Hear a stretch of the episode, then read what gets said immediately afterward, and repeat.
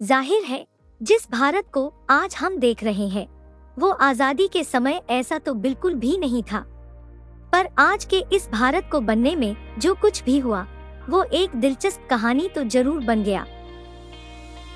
ये कहानी वैसे तो बहुत बड़ी है, पर इस पॉडकास्ट में उसे जितना हो सके संक्षिप्त रखने की कोशिश की गई है।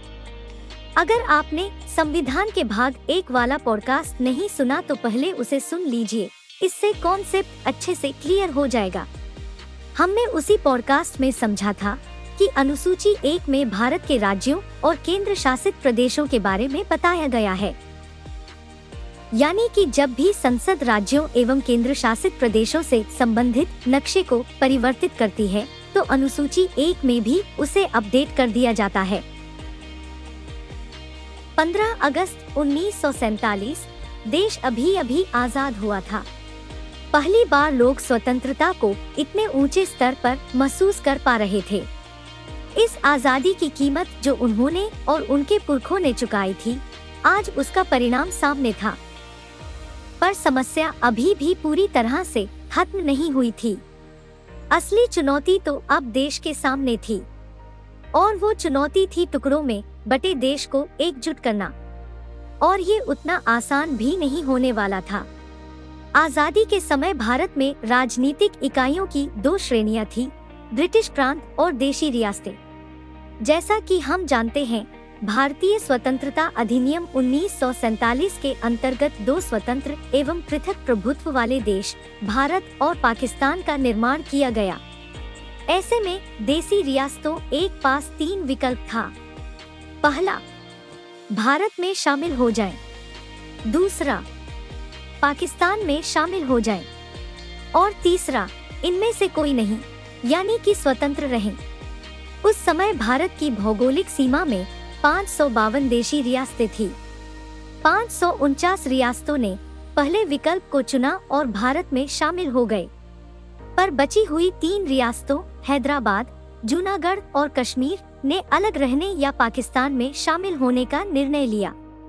यानी कि उन्होंने भारत में शामिल होने से इनकार कर दिया सरदार वल्लभ भाई पटेल को इन तीनों को भारत में शामिल करने की ज़िम्मेदारी सौंपी गई। ज़्यादा समय नहीं लगा, आखिरकार इन तीनों को भी भारत में शामिल करा लिया गया हैदराबाद को पुलिस कार्यवाही के द्वारा, जूनागढ़ को जनमत के द्वारा और कश्मीर पर जैसे ही पाकिस्तान की तरफ़ से हमला हुआ एक विलय पत्र पर हस्ताक्षर करके ये भी भारत में शामिल हो गए। अब भारत एक देश की तरह लगने लगा था। संविधान ने भारतीय संघ के राज्यों को चार प्रकार से वर्गीकृत किया, भाग क, भाग ख, भाग ग एवं भाग घ। ये सभी संख्या में उनतीस थे। भाग क में उन राज्यों को रखा गया था, जो ब्रिटिश भारत के गवर्नर प्रांत थे। यानी कि एक निर्वाचित गवर्नर और राज्य विधायिका द्वारा शासित थे। इस भाग में कुल नौ राज्य थे। असम, बिहार बम्बई मध्य प्रदेश, मद्रास, ओडिशा, पंजाब, पश्चिम बंगाल एवं संयुक्त प्रांत। भाग खमे उन नौ राज्यों को रखा गया था, जहाँ विधानमंडल के साथ शाही शासन था। ऐसे राज्य थे हैदराबाद, मध्य भारत, मैसूर, पटियाला एवं पूर्वी पंजाब, जम्मू कश्मीर राजस्थान, सौराष्ट्र, विंध्य प्रदेश एवं त्रावणकोर कोचीन भाग में उन क्षेत्रों को रखा गया, जहाँ पर ब्रिटिश भारत के मुख्य आयुक्त, चीफ कमिश्नर का शासन एवं कुछ में शाही शासन था।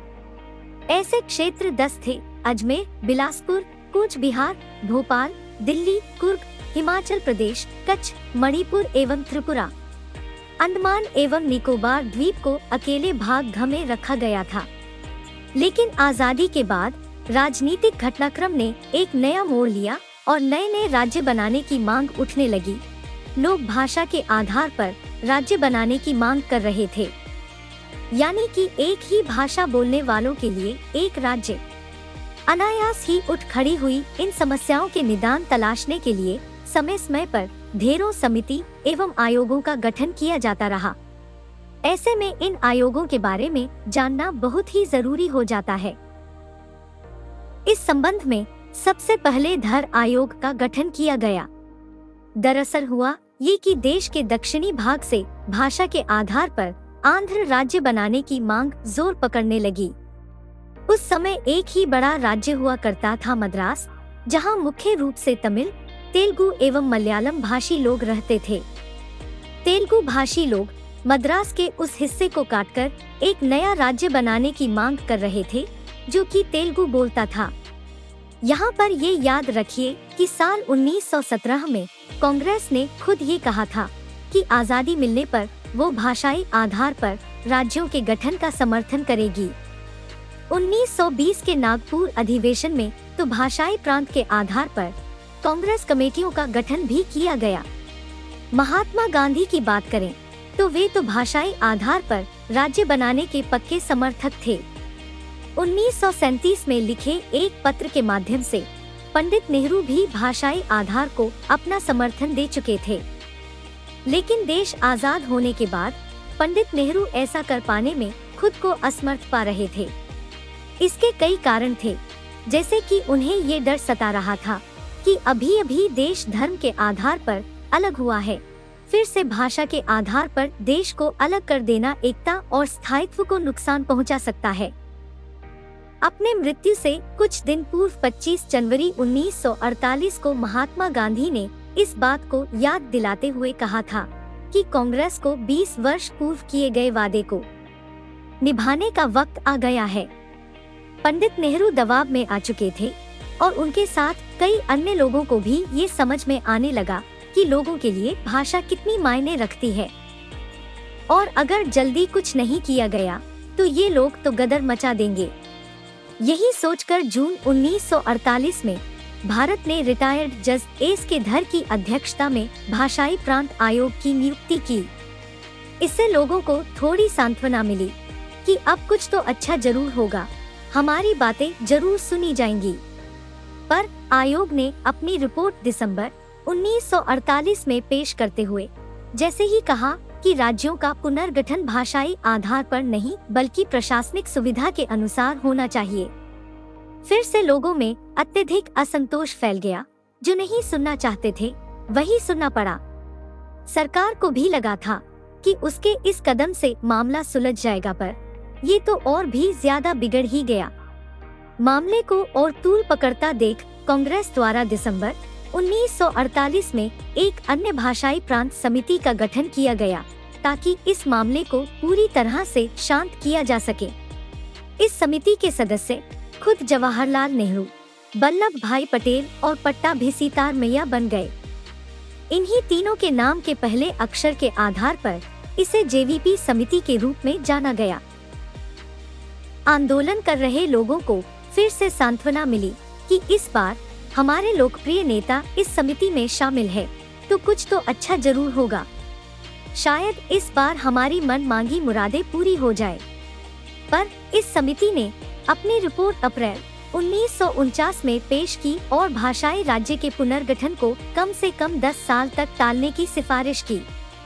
इससे विवाद थमा नहीं, बल्कि साल उन्नीस सौ उनचास में कई अन्य आंदोलन भी शुरू हो गई, जैसे कि मैसूर। बम्बई और हैदराबाद में फैले कन्नड़ भाषी लोगों के लिए एक अलग राज्य बनाने के लिए संयुक्त कर्नाटक आंदोलन शुरू हो गया। इसके साथ ही संयुक्त महाराष्ट्र आंदोलन भी शुरू हो गया। मलयालियों ने अपने लिए एक राज्य की मांग शुरू कर दी। पंजाब से भी पंजाबी भाषियों के लिए अलग राज्य की मांग उठने लगी।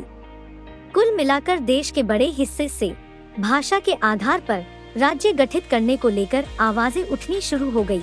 इस सब में तेलुगु भाषियों ने काफ़ी आक्रामक आंदोलन किया हालाँकि जेवीपी रिपोर्ट में अलग आंध्र राज्य की मांग को सही ठहराया गया, लेकिन साथ ही ये भी कहा गया कि ये तभी पूरा हो सकता है, जब आंध्र राज्य के समर्थक मद्रास की मांग को छोड़ दें। जैसा कि थोड़ी देर पहले हमने बताया, मद्रास उस समय दक्षिण भारत का सबसे बड़ा शहर हुआ करता था, इसीलिए तमिल भाषी और तेलुगु भाषी दोनों ही मद्रास को अपने राज्य का हिस्सा बनाना चाहते थे। पर उस समय के वहाँ के मुख्यमंत्री सी राज गोपालाचारी ऐसा नहीं चाहते थे। पंडित नेहरू ने ये पासा इसीलिए फेंका ताकि उन्हें समय मिल सके, तथा लोगों को आश्वासन भी मिल जाए और मामला शांत भी हो जाए, पर ये थी तो एक अस्वीकृति ही। इस निर्णय से आंध्र समर्थक लोगों का दिल टूट सा गया और इसी से आहत होकर एक गांधीवादी विचारधारा के व्यक्ति पोटी श्रीरामुलु अक्टूबर उन्नीस सौ बावन में भूख हड़ताल पर बैठ गए। अठावनवे दिन भूख हड़ताल के कारण पोटी श्रीरामुलु का निधन हो गया। उसके बाद तो सरकार के पास कोई चारा ही नहीं बचा। आखिरकार अक्टूबर उन्नीस सौ तिरपन में भारत सरकार को भाषा के आधार पर पहले राज्य के गठन के लिए मजबूर होना पड़ा और तब जाकर मद्रास से तेलुगु भाषी क्षेत्रों को पृथक कर आंध्र प्रदेश का गठन किया गया। इस तरह से आंध्र प्रदेश का गठन हुआ।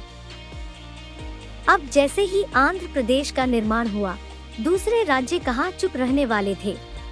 देश के अन्य क्षेत्रों से भी भाषा के आधार पर राज्य बनाने की मांग उठने लगी। भारत सरकार को समझ में आने लगा कि अगर फिर से कुछ नहीं किए तो अन्य दूसरे राज्य भी रूठने लगेंगे। यही सोच के भारत सरकार ने दिसंबर उन्नीस सौ तिरपन में फजल अली की अध्यक्षता में राज्य पुनर्गठन आयोग गठित किया। इस आयोग के दो अन्य सदस्य थे, के एम पणिक्कर और एच एन कुंजरू। फजल अली को तो पहले से पता था कि अगर सिफारिश जनता के पक्ष में नहीं जाती है तो क्या क्या होता है। शायद इसलिए 1955 में जब इन्होंने अपनी रिपोर्ट पेश की तो इस बात को व्यापक रूप से स्वीकार किया कि राज्यों के पुनर्गठन में भाषा को मुख्य आधार बनाया जाना चाहिए। हाँ लेकिन मुख्य और बड़ी संख्या में बोली जाने वाली भाषा को ही आधार माना जाना चाहिए। ये निर्णय सही भी था, क्योंकि अगर ऐसा नहीं होता तो आज देश में जितनी भाषाएँ हैं, उतनी ही राज्य होती। इस आयोग ने सलाह दी कि मूल संविधान के अंतर्गत स्थापित चार आयामी राज्यों के वर्गीकरण समाप्त किया जाए। यानी कि राज्यों के भाग का, भाग ख, भाग ग और भाग घ वाले वर्गीकरण को समाप्त कर दिया जाना चाहिए और 16 राज्यों एवं तीन केंद्र शासित क्षेत्रों का निर्माण किया जाना चाहिए। भारत सरकार को पूर्व का अनुभव था, इसीलिए इससे पहले कि अन्य राज्य भी इसके लिए आंदोलन करें। भारत सरकार ने बहुत कम परिवर्तनों के साथ इन सिफारिशों को स्वीकार कर लिया। राज्य पुनर्गठन अधिनियम 1956 और सातवें संविधान संशोधन अधिनियम 1956 के द्वारा 14 राज्य और 6 केंद्र शासित प्रदेशों का गठन किया गया। राज्य पुनर्गठन अधिनियम 1956 द्वारा कोचीन राज्य के त्रावणकोर तथा मद्रास राज्य के मलाबार तथा दक्षिण कन्नड़ के कसरगोड़े को मिलाकर एक नया राज्य केरल स्थापित किया गया। इस तरह से मलयाली भाषी लोगों की मांगे पूरी हुई। इस अधिनियम ने हैदराबाद राज्य के तेलुगु भाषी क्षेत्रों को भी आंध्र राज्य में मिला दी। इस तरह से हैदराबाद आंध्र प्रदेश का हिस्सा बना। इसी प्रकार मध्य भारत राज्य, विंध्य प्रदेश राज्य तथा भोपाल राज्य को मिलाकर मध्य प्रदेश राज्य बनाया गया। इस अधिनियम के तहत सौराष्ट्र और कच्छ राज्य को बॉम्बे राज्य में मिला दिया गया। कुर्ग राज्य को मैसूर राज्य में मिला दिया गया। इसे ही 1973 में कर्नाटक कहा गया।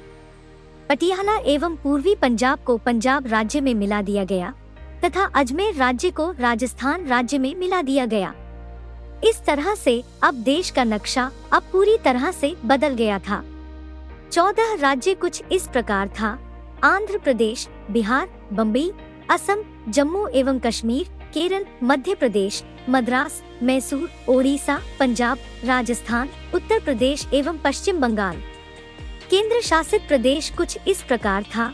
अंडमान एवं निकोबार द्वीप समूह, दिल्ली, हिमाचल प्रदेश लकादीप अमीन दिवी और मिनिकॉय द्वीप समूह, मणिपुर एवं त्रिपुरा।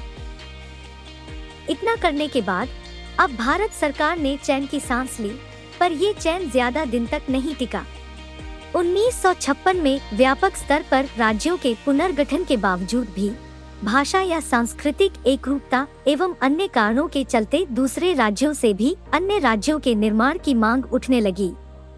यहाँ से राज्य निर्माण ने एक दिलचस्प मोड़ ली। ये कैसे कैसे हुआ, आइए देखते हैं। आंध्र के बाद सबसे बड़ा विवाद महाराष्ट्र और गुजरात को लेकर हुआ। महाराष्ट्र और गुजरात पहले एक ही राज्य था, जिसे बॉम्बे या बम्बई कहा जाता था। पर यहाँ भी भाषाई विवाद ने बहुत ज़्यादा तूल पकड़ लिया। बॉम्बे सिटीजन कमेटी, जिसके सदस्य पुरुषोत्तम दास ठाकुर दास एवं जे आर डी टाटा थे, चाहते थे कि बॉम्बे महाराष्ट्र से अलग रहे, क्योंकि यहाँ कोई एक भाषा बोलने वाले लोग नहीं थे, बल्कि कई भाषा बोलने वाले और कई धर्मों के लोग यहाँ निवास कर रहे थे। और अगर बॉम्बे महाराष्ट्र की राजधानी बन जाती तो यहाँ मराठी लोगों का एकाधिकार स्थापित हो जाता। जबकि दूसरी तरफ़ थे संयुक्त महाराष्ट्र परिषद, जिसकी अध्यक्षता शंकर देव कर रहे थे। और ये लोग एक वृहत महाराष्ट्र चाहते थे, जिसका की राजधानी होता बम्बई इसमें भी हद तब हो गया, जब फजल अली आयोग की रिपोर्ट 1955 में सामने आई। इसमें इन्होंने वृहत महाराष्ट्र को नकार दिया था और मराठी भाषी जिलों को मिलाकर एक नए राज्य के गठन की सिफारिश की थी, जिसका नाम था विदर्भ। हालाँकि 1956 के शुरुआती कुछ महीनों में खूब विरोध प्रदर्शन हुए।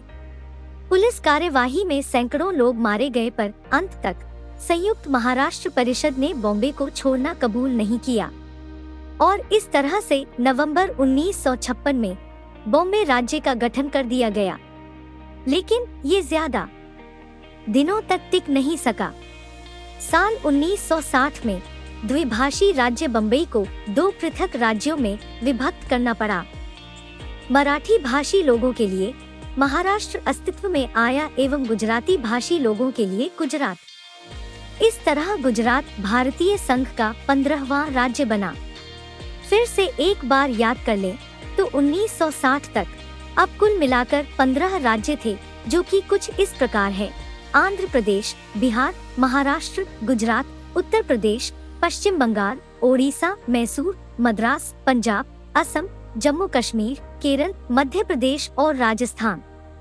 यहाँ ये याद रखिए, उन्नीस सौ उनहत्तर में मद्रास को तमिलनाडु कर दिया गया और 1973 में मैसूर राज्य को कर्नाटक कर दिया गया। इसी तरह से केंद्र शासित प्रदेश की बात करें तो लकादिव, अमिनी दीवी एवं मिनिकोय द्वीप समूह को 1973 में लक्षद्वीप कर दिया गया। दादरा एवं नगर हवेली की बात करें तो यहाँ पर पुर्तगाल का शासन था। उन्नीस में भारत सरकार ने इसे पुर्तगाल के शासन से मुक्त करवा लिया। 1961 तक तो यहाँ लोगों द्वारा स्वयं चुना गया प्रशासन ही चलता रहा। आगे चलकर दसवें संविधान संशोधन अधिनियम 1961 द्वारा इसे संघ शासित क्षेत्र में परिवर्तित कर दिया गया। गोवा, दमन एवं दीव की बात करें तो यहाँ भी पुर्तगाल का शासन था, पर 1961 में पुलिस कार्यवाही के माध्यम से भारत में इन तीन क्षेत्रों को मिला लिया गया। और बारहवे संविधान संशोधन अधिनियम उन्नीस सौ बासठ के द्वारा इन्हें संघ शासित क्षेत्र के रूप में स्थापित किया गया। हालाँकि आगे चलकर, उन्नीस सौ सतासी में गोवा को एक पूर्ण राज्य बना दिया गया। यहाँ पर एक बात याद रखिए कि जनवरी 2020 में दादर एवं नागर हवेली और दमन एवं दीव को एक ही केंद्र शासित प्रदेश में मर्ज कर दिया गया। अब ये दोनों अलग अलग नहीं रहा। पुडुचेरी की बात करें तो यहाँ पर फ्रांसीसियों का शासन था। उन्नीस में फ्रांस ने इसे भारत को सुपुर्द कर दिया। उन्नीस सौ बासठ तक, इसका प्रशासन अधिग्रहित क्षेत्र की तरह चलता रहा। फिर इसे चौदहवे संविधान संशोधन अधिनियम द्वारा संघ शासित प्रदेश बनाया गया। ये आज भी एक केंद्र शासित प्रदेश ही है। हालाँकि यहाँ पर विधानसभा भी है।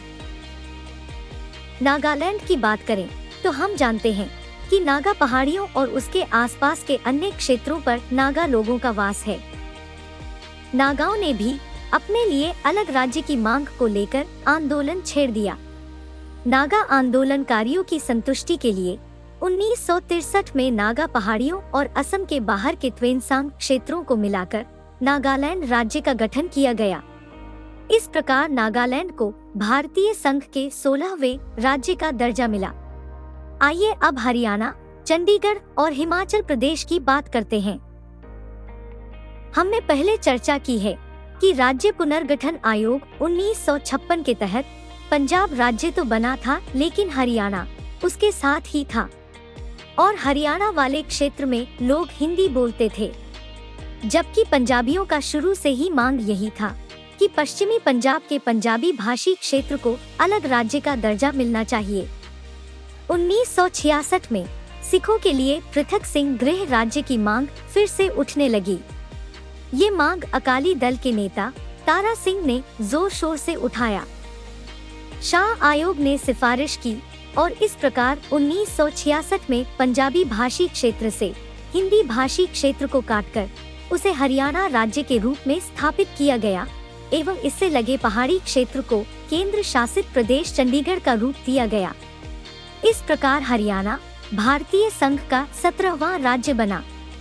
चंडीगढ़ को केंद्र शासित प्रदेश ही रहने दिया गया। जबकि हिमाचल प्रदेश, जो कि एक केंद्र शासित प्रदेश था, को 1971 में पूर्ण राज्य का दर्जा दे दिया गया। इस प्रकार हिमाचल प्रदेश भारतीय संघ का अठारवा राज्य बन गया। इसके बाद बारी आती है मणिपुर, त्रिपुरा एवं मेघालय की। 1971 के युद्ध से पहले पाकिस्तान ने जो बांग्लादेश में तबाही मचाई उससे करोड़ों बांग्लादेशी भारत भाग आए और भारत सरकार ने उसको शरण दी। अब, अगर आपको उत्तर पूर्व भारत का नक्शा याद हो तो आपको याद आ गया होगा कि ये बांग्लादेशी, मणिपुर, त्रिपुरा, असम, मेघालय एवं पश्चिम बंगाल भागे। क्योंकि यही भारतीय राज्य बांग्लादेश से सटा हुआ है। पश्चिम बंगाल तो पहले से एक राज्य था, असम भी पहले से ही एक राज्य था, पर मणिपुर त्रिपुरा और मेघालय एक राज्य नहीं था। इसका प्रशासन केंद्र संभालता था। जब बांग्लादेशी बहुत ज़्यादा इन क्षेत्रों में आ गए, तब इन क्षेत्रों ने इंदिरा गांधी सरकार से पूर्ण राज्य का दर्जा देने को कहा, ताकि वहाँ का प्रशासन अपने हिसाब से संभाल सके। तो कुल मिलाकर उस समय देश की स्थिति ऐसी बन गई कि इन तीनों को 1972 में राज्य का दर्जा दे दिया गया। इस तरह दो केंद्र शासित प्रदेश मणिपुर व त्रिपुरा एवं उपराज्य मेघालय को राज्य का दर्जा दिया गया।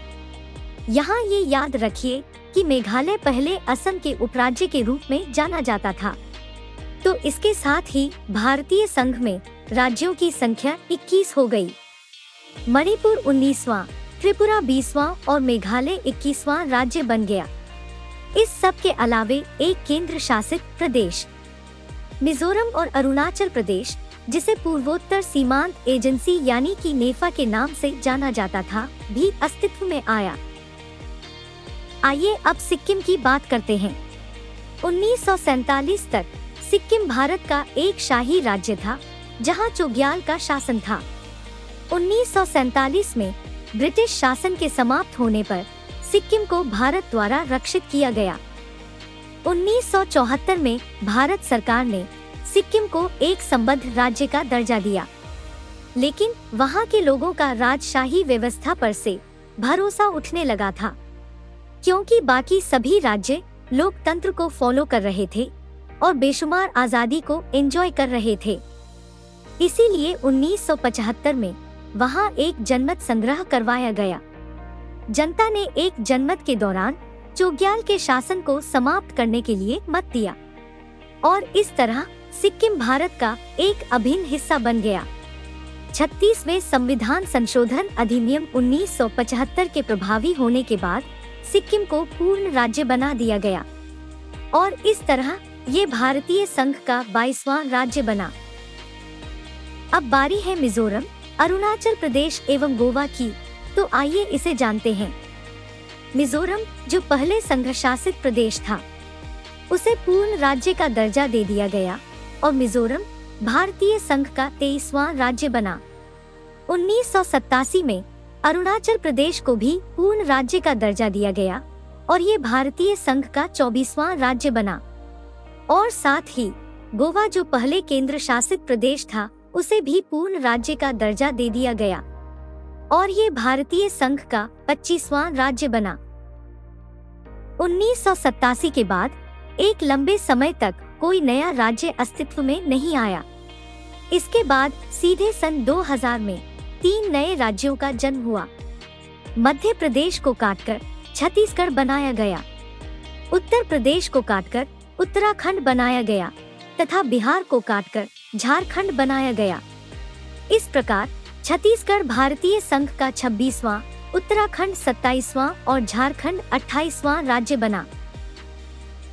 अब याद कीजिए तो आंध्र प्रदेश था जो सबसे पहले बना था। वर्ष 2014 में फिर से वहाँ उठे विवादों को समाप्त करने के लिए आंध्र प्रदेश राज्य को काटकर तेलंगाना राज्य बनाया गया।